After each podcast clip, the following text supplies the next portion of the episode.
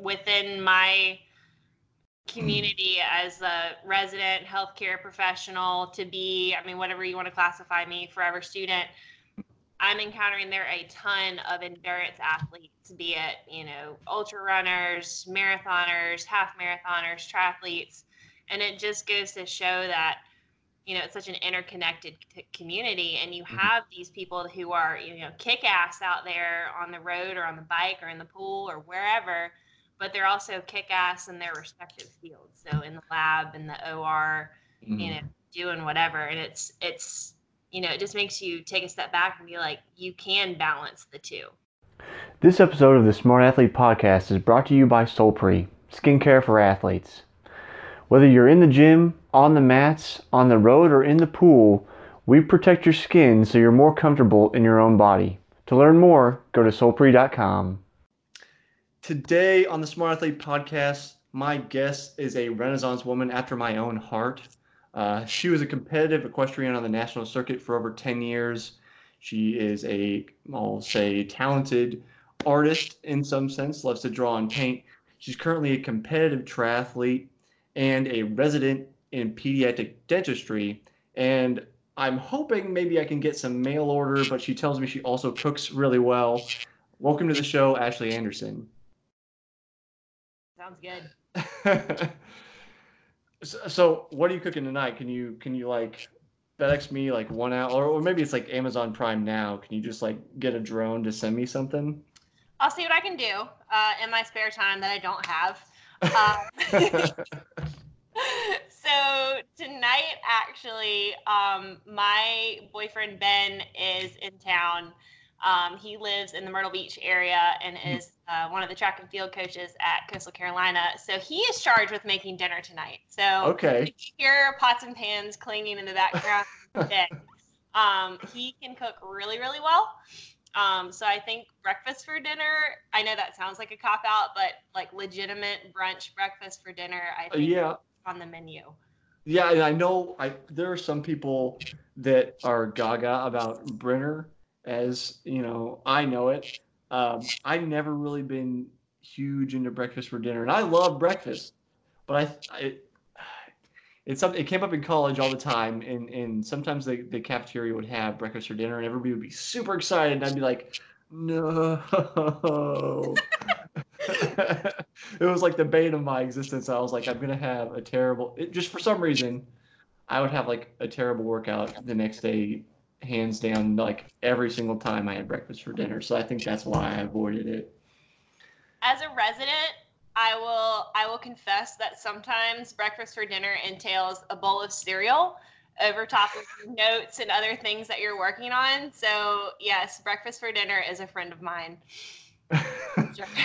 Well, that's fair, because that's easy to make. Yeah.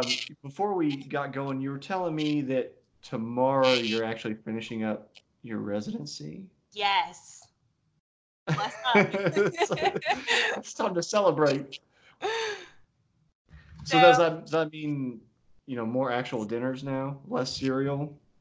It means I get to be human again. So I have been in school for a total of 10 years after high school. So 4 years of undergrad at Wake Forest, Go Deeks, and that's where I met Greg, that you had on the show last week. And then 4 years of dental school. Contrary to most people's belief, dental school is in fact 4 years, and that was at VCU in Richmond, Virginia. And then I matched to the program here in Charleston at MUSC, and that's a 2-year song and dance. So it's been an academic marathon. It's interesting. I get on Facebook or Instagram and I see, oh, so-and-so I went to high school with is married. Oh, that's great. I'm still in school. Oh, they had a kid. Oh, that's great. I'm still in school. But, you know, to finally, it's really surreal to realize that I'm done. I mean, you're always learning. There's always continuing education. There's always something to take away from each clinic day. But the fact that the bulk of the academics is over as of tomorrow, I mean, I have one more OR day, so I'm going out, you know, with a bang, but it's really humbling. I'm a very warm, fuzzy, tenderhearted, extra person.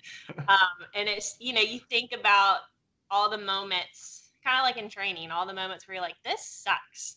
Or, you know, can I get through this part? Or, oh, one more test to study for. Or, you know, this is a really tough workout, whatever. You know, that mental toughness that comes into play in sport has definitely found its way into my academic endurance events over the last 10 years. So it's pretty cool to realize I'm done tomorrow.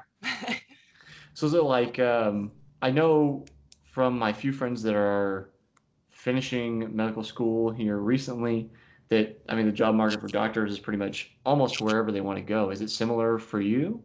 Like, yeah, it's, you know, there's areas that are more saturated than others. There are areas where the need is greater, more so than others.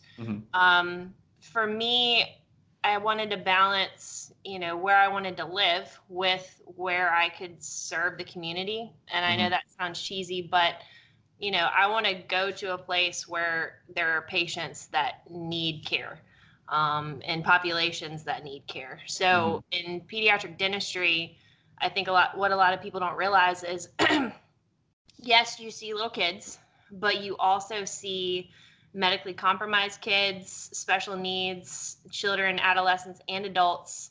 And that last patient population is very much underserved. And that's one of the main reasons why I went into pediatric dentistry, was to be able to serve that population. So, you know, that's something that when I interviewed for different jobs in different areas, you know, was one of my main questions is, how many of those types of patients do you see? Do you go out into the community, you know, and go to schools and do outreach and stuff like that? I was very involved in dental school with what's called Mission of Mercy projects, which essentially we go out into, this was in Virginia, so underserved areas of Virginia, and provide free dental care, like in tents, outdoors, for, you know, multiple days over a course of a weekend to people who really need it and can't afford it. And so going out and going into the community and not just serving, you know, the day-to-day patient population is really important to me. So that kind of factored into my decision as to where to hunt for jobs. But yeah, essentially you can pick up what you do and take it anywhere, which I think is really cool about medicine and really cool about dentistry, is that you can go serve a population wherever. You know, you may be super busy, or you may be not so busy. You may be the only man in town and have to wear multiple hats with what services you provide, or, you know, maybe not. So that variety is really, you know, something that I think is really empowering about healthcare, be it dentistry or medicine, and also really intimidating, you know, as a practitioner coming out. You know, sometimes parents will look at me and be like, "You're how old? And you're sedating my child right now?" I'm sorry, you're 15, right? Yeah. Yeah, I like to joke sometimes, and some people, I have to choose who I crack this on, but you know, in dental school, patients would look at you and say, "Okay, well, how many times have you done this procedure?" And I'd look at them and say, "Oh, I YouTubed it like 5 minutes before you walked through the door." And you know, some people like actually think that's funny. Sometimes it's actually true. And then other times you realize like you can't joke around with patients like that. Yeah, anxiety levels a little bit high. Yeah. So no, it's I'm going back home to Virginia to practice. Okay. There is an office back in the Virginia Beach, Norfolk area that I have landed at, and I'm really excited about that. I'll be close to my family, so I'm the youngest of three. I'm the only one not married with children. My mom reminds me of that. We all take different paths. Yeah. So I'm excited to be able to go back home and serve my hometown, essentially. So did you, like growing up, did you do mission work or outreach or volunteer, or was that, you know, in school, was that your first kind of opportunity to do that kind of work? I did a lot of volunteering in high school, middle school, mainly high school, with like our local hospital, mm-hmm. And actually worked in the cardiac department as a volunteer and debated for a while, did I want to do that or did I want to go into dentistry? And then ultimately decided on dentistry just for different reasons. It has an artistic component, which like we talked about is a big part of my life. Mm-hmm. It allows me to have more one-on-one, I think, more consistent relationships with my patients. Mm-hmm. But yeah, so I volunteered at the hospital back home for, a number of years. Did a lot with the Mission to Mercy projects as a high schooler. Prior to going to dental school, I continued that in college. Did a lot of, random outreach things, mm-hmm. medical stuff, and non-medical things too. So no, volunteering and like just being out in the public has been a big part of my life for a long time. Okay. It's like, just to me, it doesn't sound like you're like, oh, I'm going to be in dentistry and just make a lot of money and that's all I'm interested in. And then you got that sidetracked. It kind of seems like that's been a little bit of the fabric of who you are for a yes. while. Yeah. For sure. Just volunteering. Where did I get? So I have to write my notes down. Oh, it's all good. If I don't write it down, I don't remember it. Well, it's like we get going, and then I'm like, wait, what? I don't know. So you got your job. So are you taking your boyfriend with you? What? You can import him back home. That's my job. That's what I'm supposed to do. Ask a lot of questions. So we already do long distance. So he's 2 hours away from me right now. Mm-hmm. And so I have to brag for a little bit. He has been fantastic about making the trip to come see me. As you can imagine, in residency, getting away is difficult.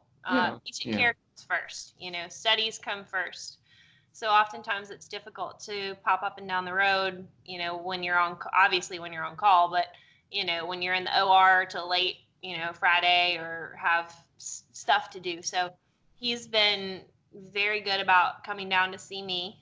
And we make the most of his visits in that, he'll come and stay a couple of days or, I've gone up to see him a few times, but anyway, thank God for FaceTime, Marco Polo, mm-hmm. Instagram, Facebook, whatever, texting.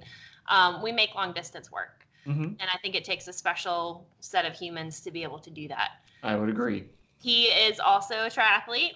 And that's how we met. So fun side note story. I've been a self-induced bad bike accident almost a year ago. I was racing my second little local sprint race and I took a corner too sharply and my bike went one way and my body went another way. Lots of rehab, both my own personal self and then my bike also didn't handle the damage too well. So long story short, Ben was the mechanic at the tri shop where I went for the majority of my triathlonism needs. Mm-hmm. And he fixed my bike after the accident and wrote his phone number on the receipt for the repairs. Smooth. And then became a good friend prior to, us actually going on a date. And we've been together almost a year. But that's how we met. Yeah, no, you said that it takes two kind of special people to make that work. And I said I agree. And that's kind of from personal experience, not my personal experience, but one of my friends who's just finishing his medical residency, or he just finished, he has boards here at the end of August.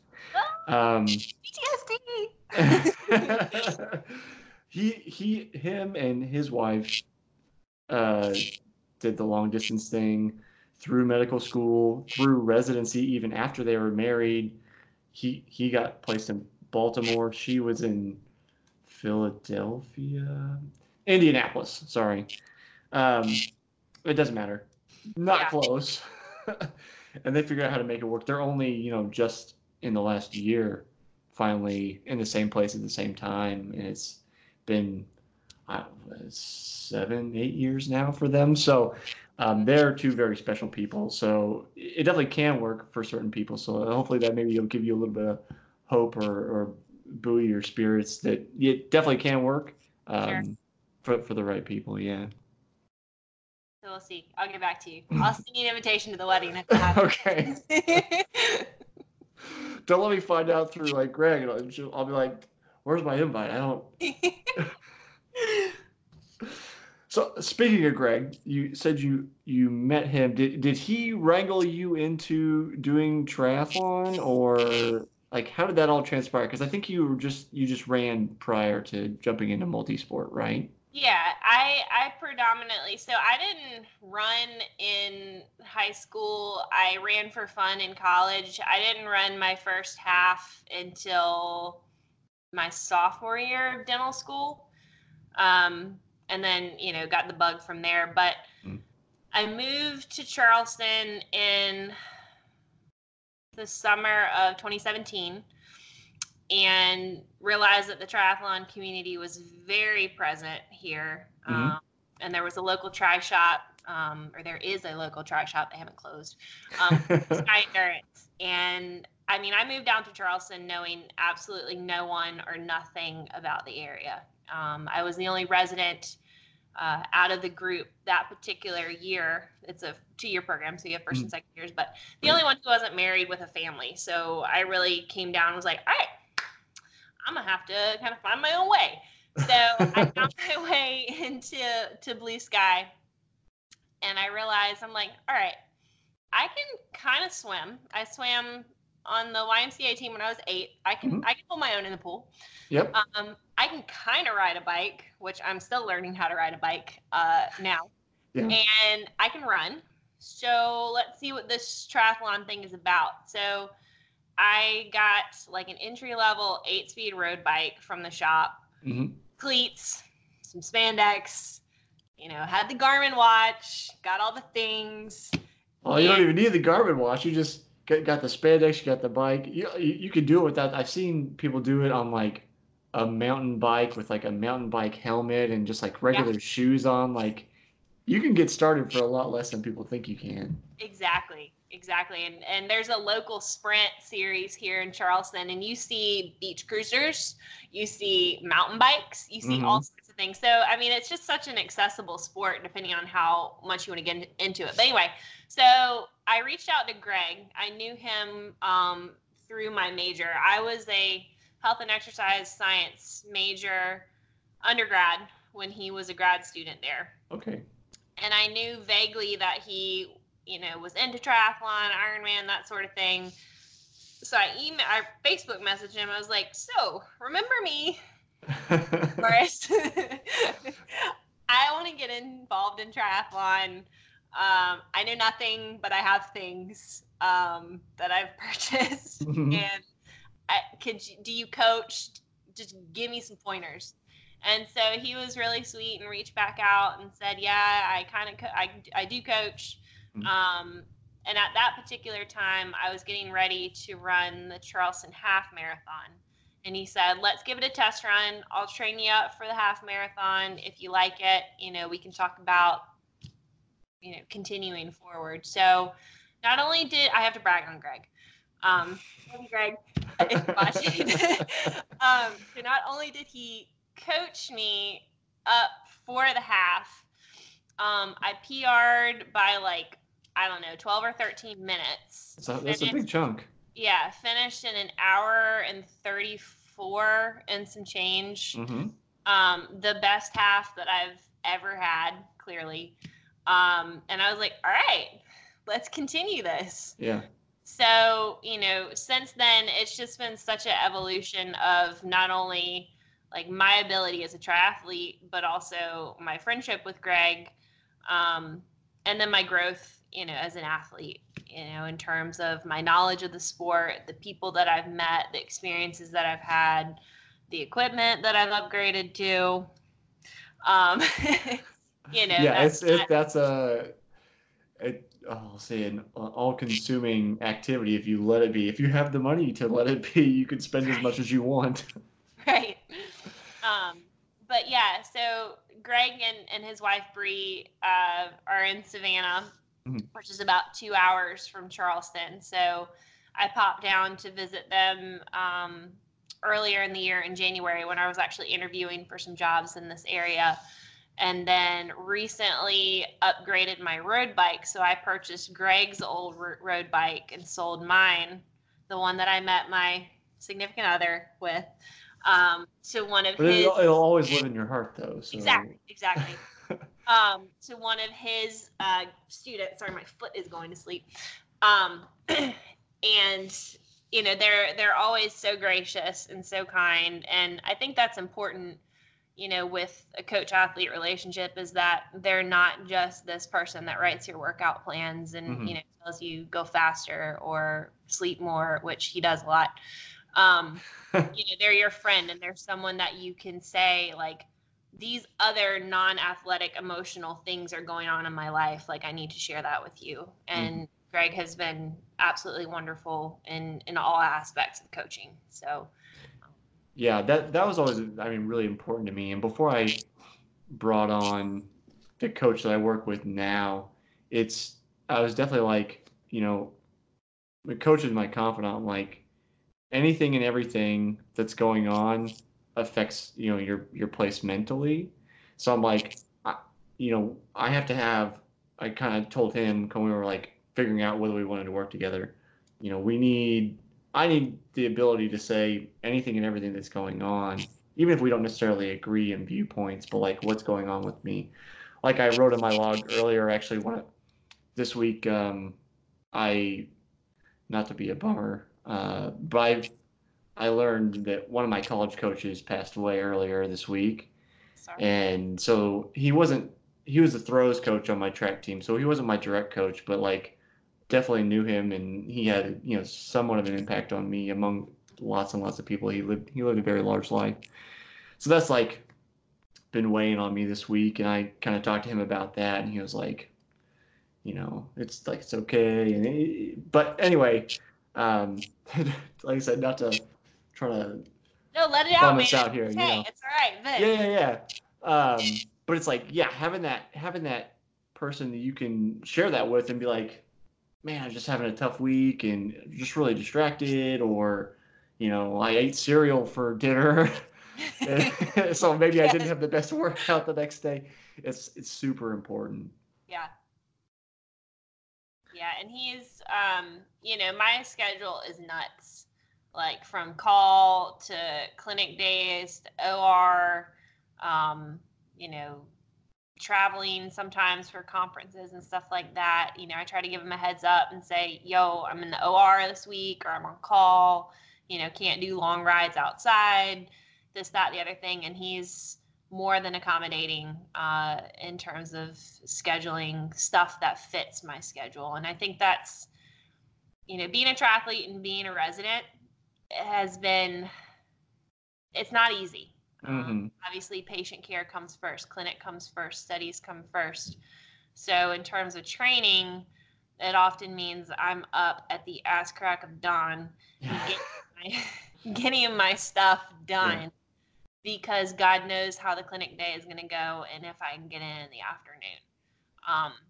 That being said, Greg has been a proponent of getting sleep, because it's so easy. And I think, like, when I first started training with him, my mentality was, like, more is better. Go hard all the time. Yeah, that's pretty common mentality. Yeah, he's sitting there probably going, yes, and you're still that way. But, you know, a lot of my evolution as an athlete and as a resident has, you know, revolved around realizing, like I said earlier, the balance between training and residency, and realizing there's some days where you're scheduled for this length of time on the bike and you can only do this length of time, or you get paged in the middle of your swim, which has happened. How do you get a page in the middle of your swim? So, for example, on days where I've been on call, I keep my pager in a Ziploc bag at the end of the pool. Okay. And so every couple of sets I check it. Fun side note, there was a time on a weekend where I did get paged. And I usually, like, when I'm on call, I keep an on-call bag with me. So it's got scrubs, instruments if I need them, because usually we have to go straight to the emergency room, do our, like, preliminary exam, and then figure out what we got to do from there. This particular day, I didn't bring a change of clothes in addition to my scrubs. So I had to wear my bathing suit underneath my scrubs. I smelled like chlorine, rolling into the ED, hair wet, you know, mascara, like, kind of blotched under my eyes, and, like, roll up to the student and be like, I'm your dental professional today. But, you know, it's like the Marines, you adapt and overcome. So, you know, you learn, like I said, to balance the two. But it does mean a lot of early mornings for me, a lot of getting stuff done on weekends. And also, where was I going with this? Going to bed early. So, yes, I wake up really, really early, but I also go to bed really, really early. So trying to find a balance between the two. Yeah. Is that really, because I was curious about your typical day, and I didn't really seem to have to ask you, but is that typically what you're trying to get in? Just wake up at 4 a.m. or whatever to get things done so that the day doesn't get in the way? For the most part, OR days like today and tomorrow are a little bit different in that, you know, I have to be there ready to roll at like 6 a.m. So oftentimes I'll wait until after the fact. Some days, if I know it's going to be a really long OR day, I'll just get up early and get it done, or shorten sometimes. I try to stick to like what's scheduled as best I can. But yeah, it just depends. And also learning to be kind to your body and realize like if you need extra time. And this is something like Greg has to constantly remind me. He's like, if you need to ease up on a workout, or if you need to modify a workout, you know, if you're tired, like listen to your body. It's so easy for me. And this is the mentality that's gotten me to where I am today, to go push, like ignore, you know, pain, not necessarily, pain, but you know what I mean? Like, certain kinds of pain. Exactly. You know, like ignore it, like whatever, brush it off, keep rolling, keep the pace. And that's almost detrimental to growth as an athlete. Like you have to learn when to rest, which is something like I'm constantly learning. When to rest, when to go hard, when to go easy, and really tune your ears to listen to your body. I've had a lot of different injuries over the last year and a half that have humbled me in that way. I think that's the tough part, and it's something, you know I'm always learning. I was injured numerous ways in college, but it's like people always say, well, listen to your body, but it's like there's some things you need to listen to and some things you need to ignore, because if you always listen, then it's like, I'm running hard, it hurts. Do I listen to that voice that's saying stop? Well, no, you have to like ignore that to some degree and continue forward. But then there's other things, it's like, no, that hurts because you've pulled something. You should listen to that one, you know. But it's like, how do you, at least, and I don't know. I speak one language and I mildly speak another language. I don't know if it's a limitation of English or just a limitation of being able to express it. But there's so many different types of pain that, like, the word pain does not encompass all the different sensations you can experience. I feel like if we could communicate what those things are more effectively, it would be easier to be like, oh, that's what that is. Listen to that. Yeah. I like to think sometimes like hard workout pain, like, you know, I'm running hard, like this sucks. Like that is suck pain. You know, this is difficult. I hate my life right now. I kind of hate my coach right now.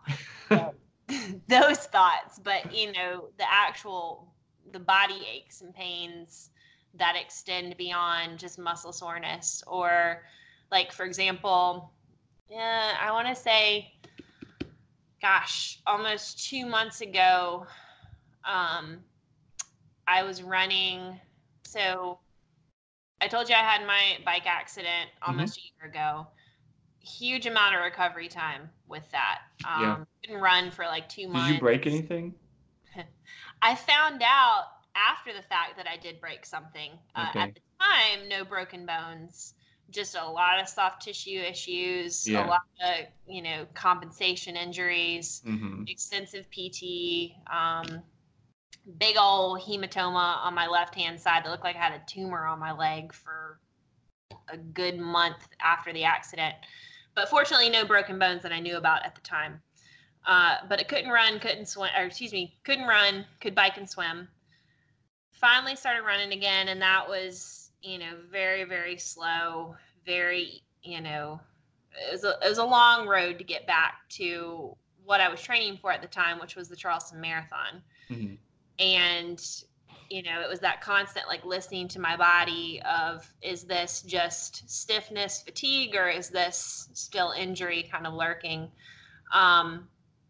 And so my point being is that I ran the marathon, thanks to Greg, running about 20 miles a week for, you know, maybe 2 months, ended up qualifying for Boston, which was the goal, and did fine in the marathon, was asymptomatic, but the recovery after the marathon was difficult for me.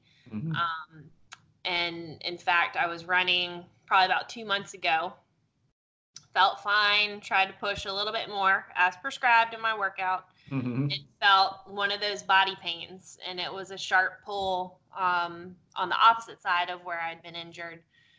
And that was a pain that triggered, okay, this is not normal. I need to stop. And with that, long story short, found out I had a small tear in my labrum, which most humans that exercise do. You know, it's pretty common, but this is when I found out about my broken bone. So I had an MRI arthrogram of my hip, and fortunately it came back pretty non-contributory except for the small labral tear.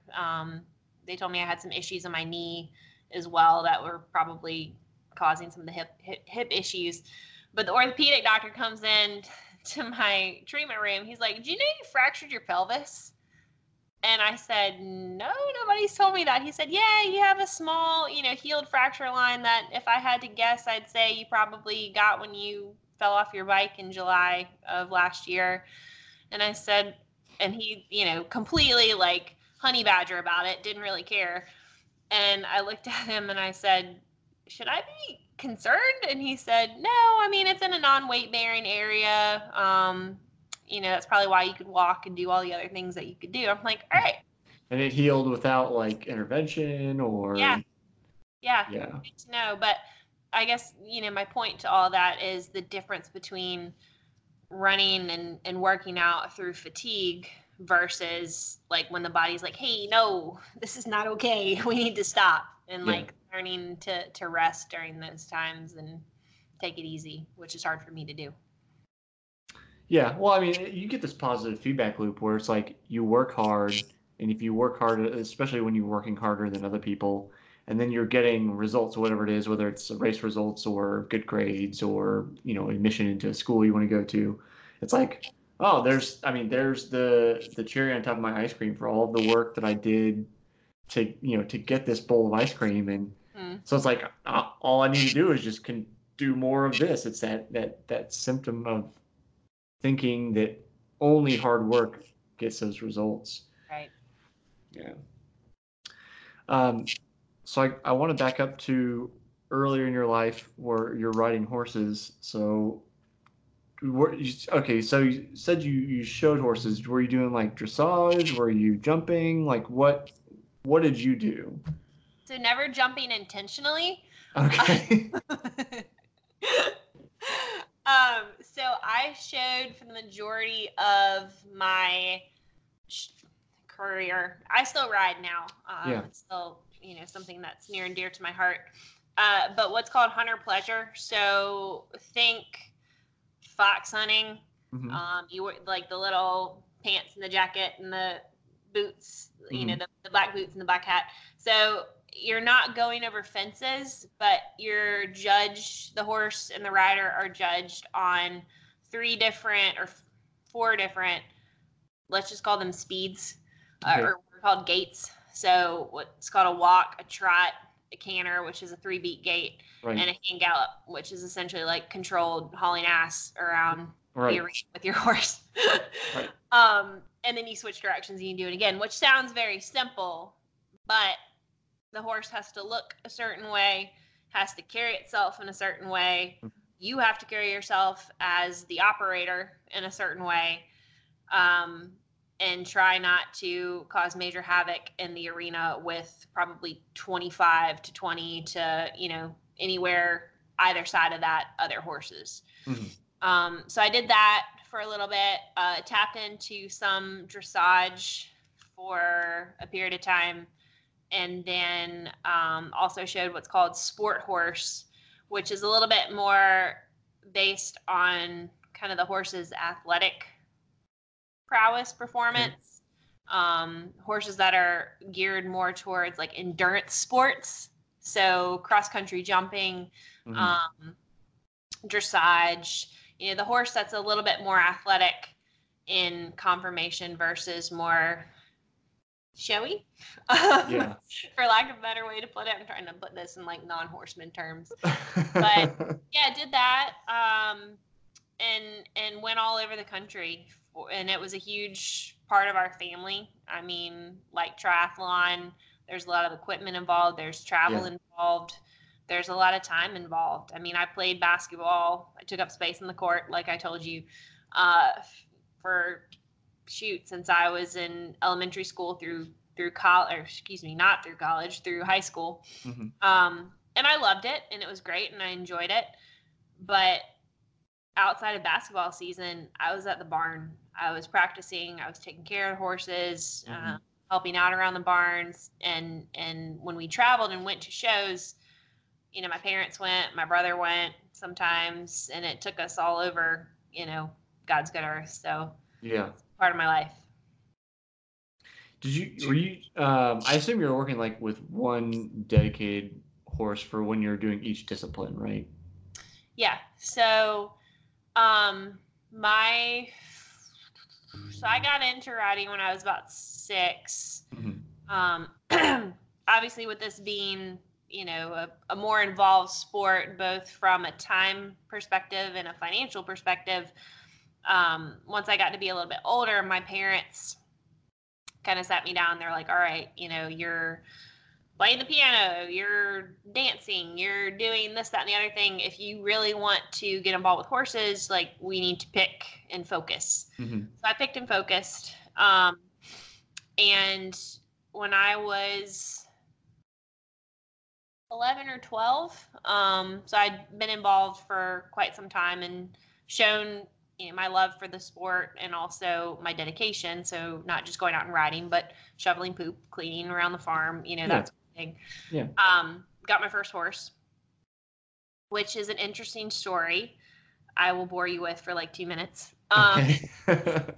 So my trainer at the time, I learned this after the fact, was at a show in Florida, and she called my dad and she was like, there's a horse down here I think would be a good fit for Ashley. We can bring him up from Florida. She can try him out. If it doesn't work, we take him back to Florida. And I'm like, or my dad was like, all right, let's try it and see. And so they brought him up with the premise to me as an 11-year-old that they wanted to test drive him to see if they could sell him and market him as a kid-friendly horse. So I rode him for like a month. This was like right before Christmas time. And all of a sudden, right before Christmas, my trainer looked at me and she said, you know, we found a family. His name was Tango. We found a family for Tango. He'll be leaving in the next couple of days. Go ahead and tell him goodbye. So walked over and told him goodbye and was like super sad. Christmas morning rolls around, and we all know how this story ends, but I'll continue the story. I go to the front door, the doorbell had rung, and my trainer's standing there, and I'm like, what are you doing here? She's like, are you gonna let me in or not? And so she hung out with us for a little bit, and she told me to go look outside, and I did, and there was this trailer there, and Tango was sticking his head out.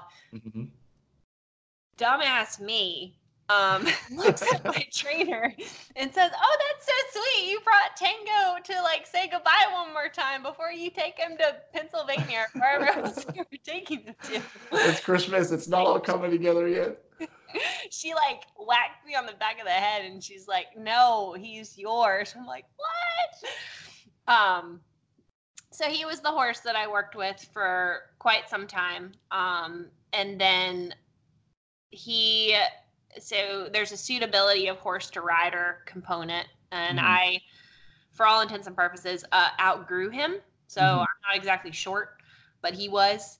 And so we ended up selling Tango to a friend. And there was a girl in the farm that was trying to sell her horse. She was getting ready to go to college. So we ended up getting, his name was Bam. So we got Bam from Annie, and that was the horse that I rode from,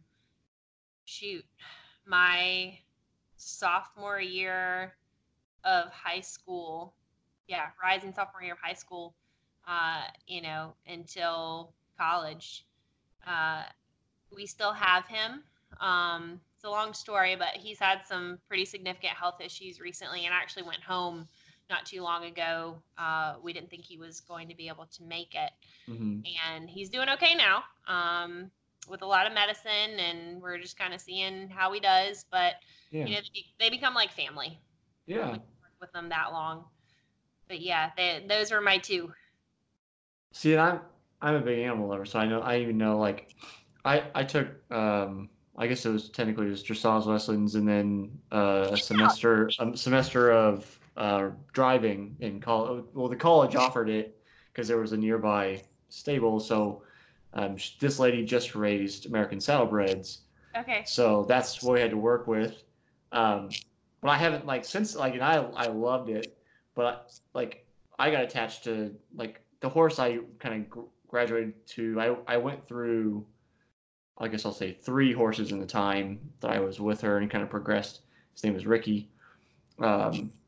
He was a retired show horse. So, a little bit more like the horse they start you out on is real forgiving, sure, but also not going to be super high performance.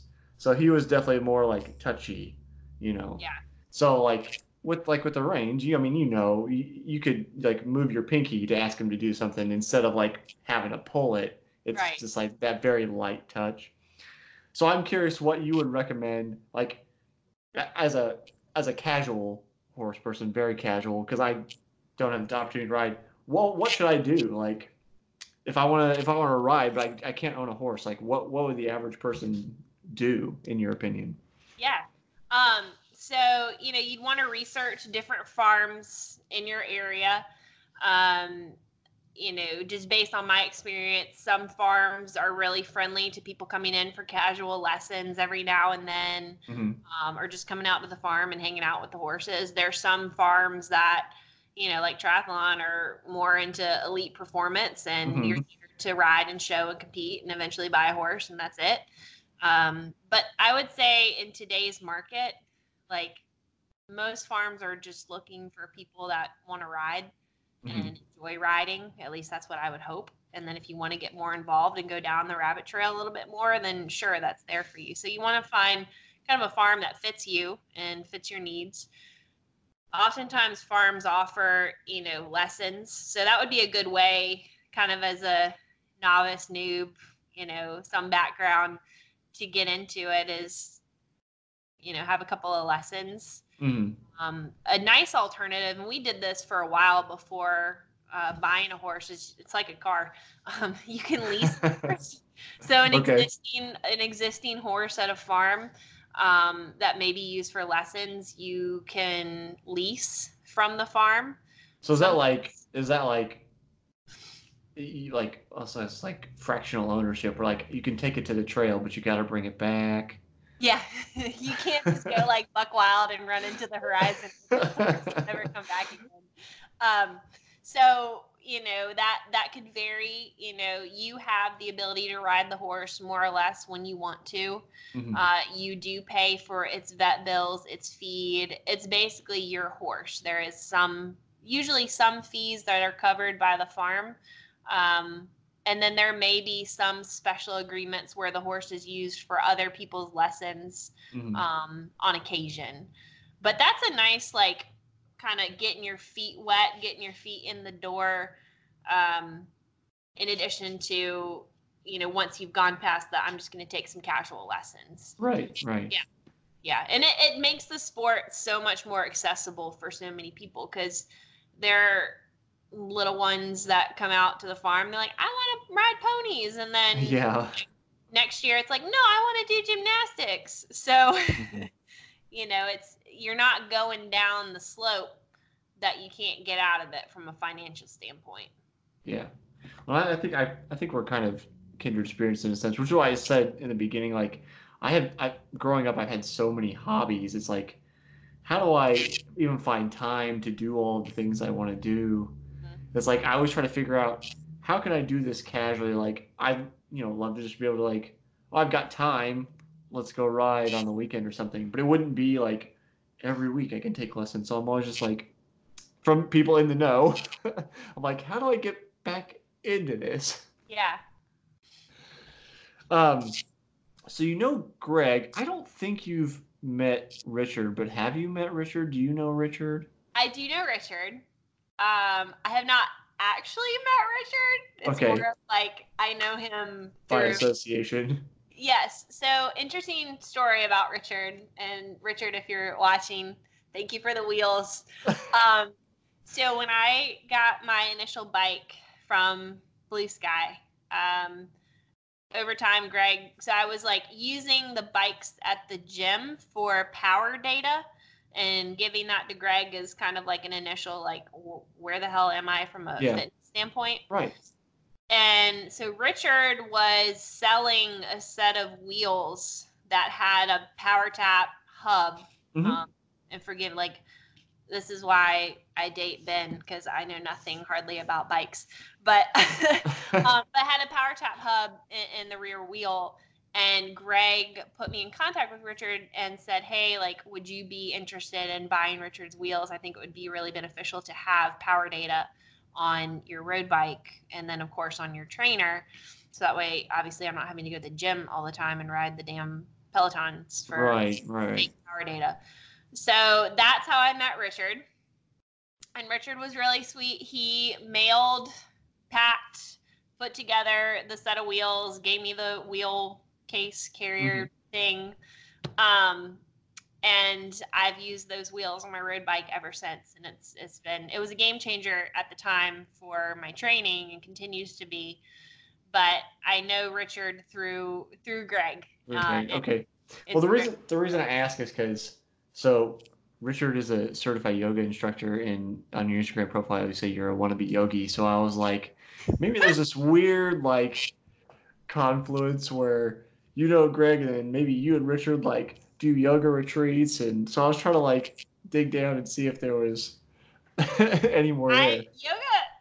I'm not chill enough for yoga. Like, I'm still, like, always trying to find my chill. I am, like, too extra for the namaste, but I really try hard. And it's something that, you know, both from a mental standpoint, you know, a headspace standpoint, and then from, like, a rehab kind of wellness standpoint, it's integral to what I do. And I just have to make time for it. With all that goes on up here for my main hustle, my residency, it's really hard oftentimes to clear my headspace. And that's something that I've talked to Greg, you know, as I've had more experience over the last year with racing, a lot of this stuff transpires to my performance, and talked about kind of like getting my head out of my butt and, you know, getting my headspace clear so that, you know, my training shows, you know, full send on race day. But no, I'm forever trying to, like, be cool and be really good at yoga, but it's a work in progress. Well, that's, like, the trick is the hard part, because it's like, you have to try to not try, but if you're trying, you're not trying. You know what I'm saying? Right. So it's like, you just have to not try and let that headspace go. So, which is, you know, difficult when you're very wrapped up. It reminds me of, I had the same problem, and one of my coaches in college, he said to me, and I repeated, I'll call it a quote, but it's a paraphrase. I repeated this quote to an untold number of people.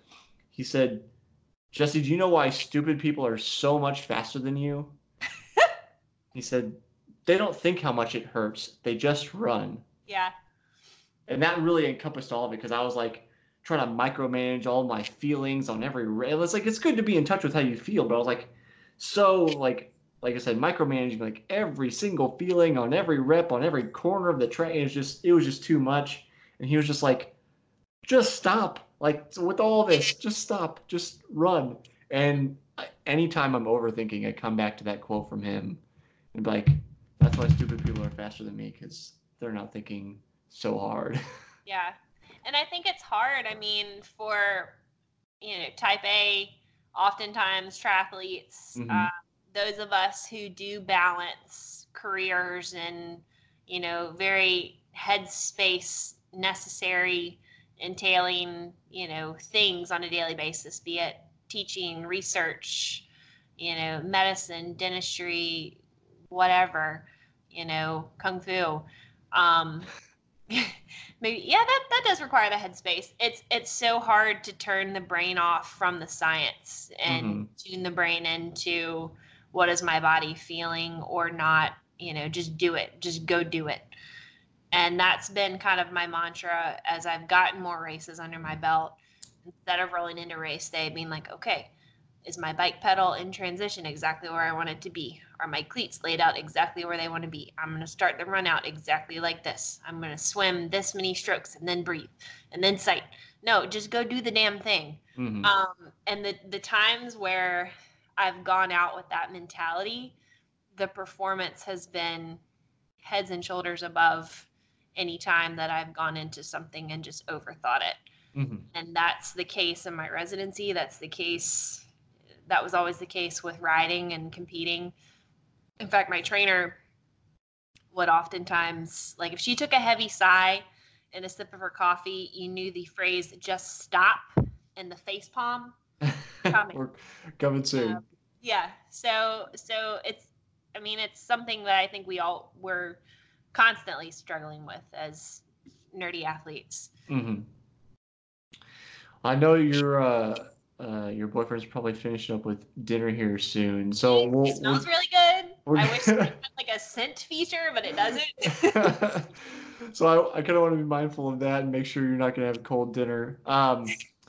You haven't yet seen this question, I think, because you haven't watched the last part of Greg's episode that's not out yet. But I ask everybody, because it's such a universal thing, if you can only eat one food for recovery for the rest of your life, what do you choose?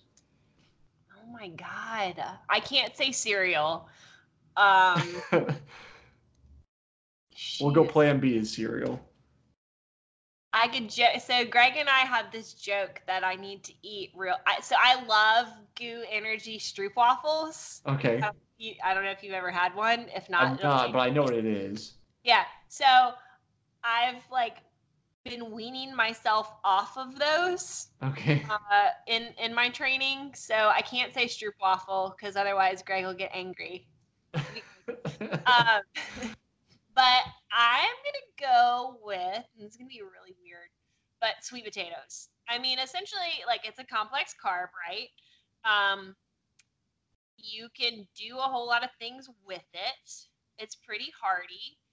Good beta carotene, and I am, like, when it comes to, like, favorite foods, seasons, things like that, I'm, like, basic white girl, like, I love fall, and sweet potatoes remind me of fall, so I'm gonna go with that. So that's a solid answer. I haven't think about anybody say sweet potato yet, so Mark went up for the sweet potato crowd. Ashley, if people want to follow you and see what you're up to, where can they find you?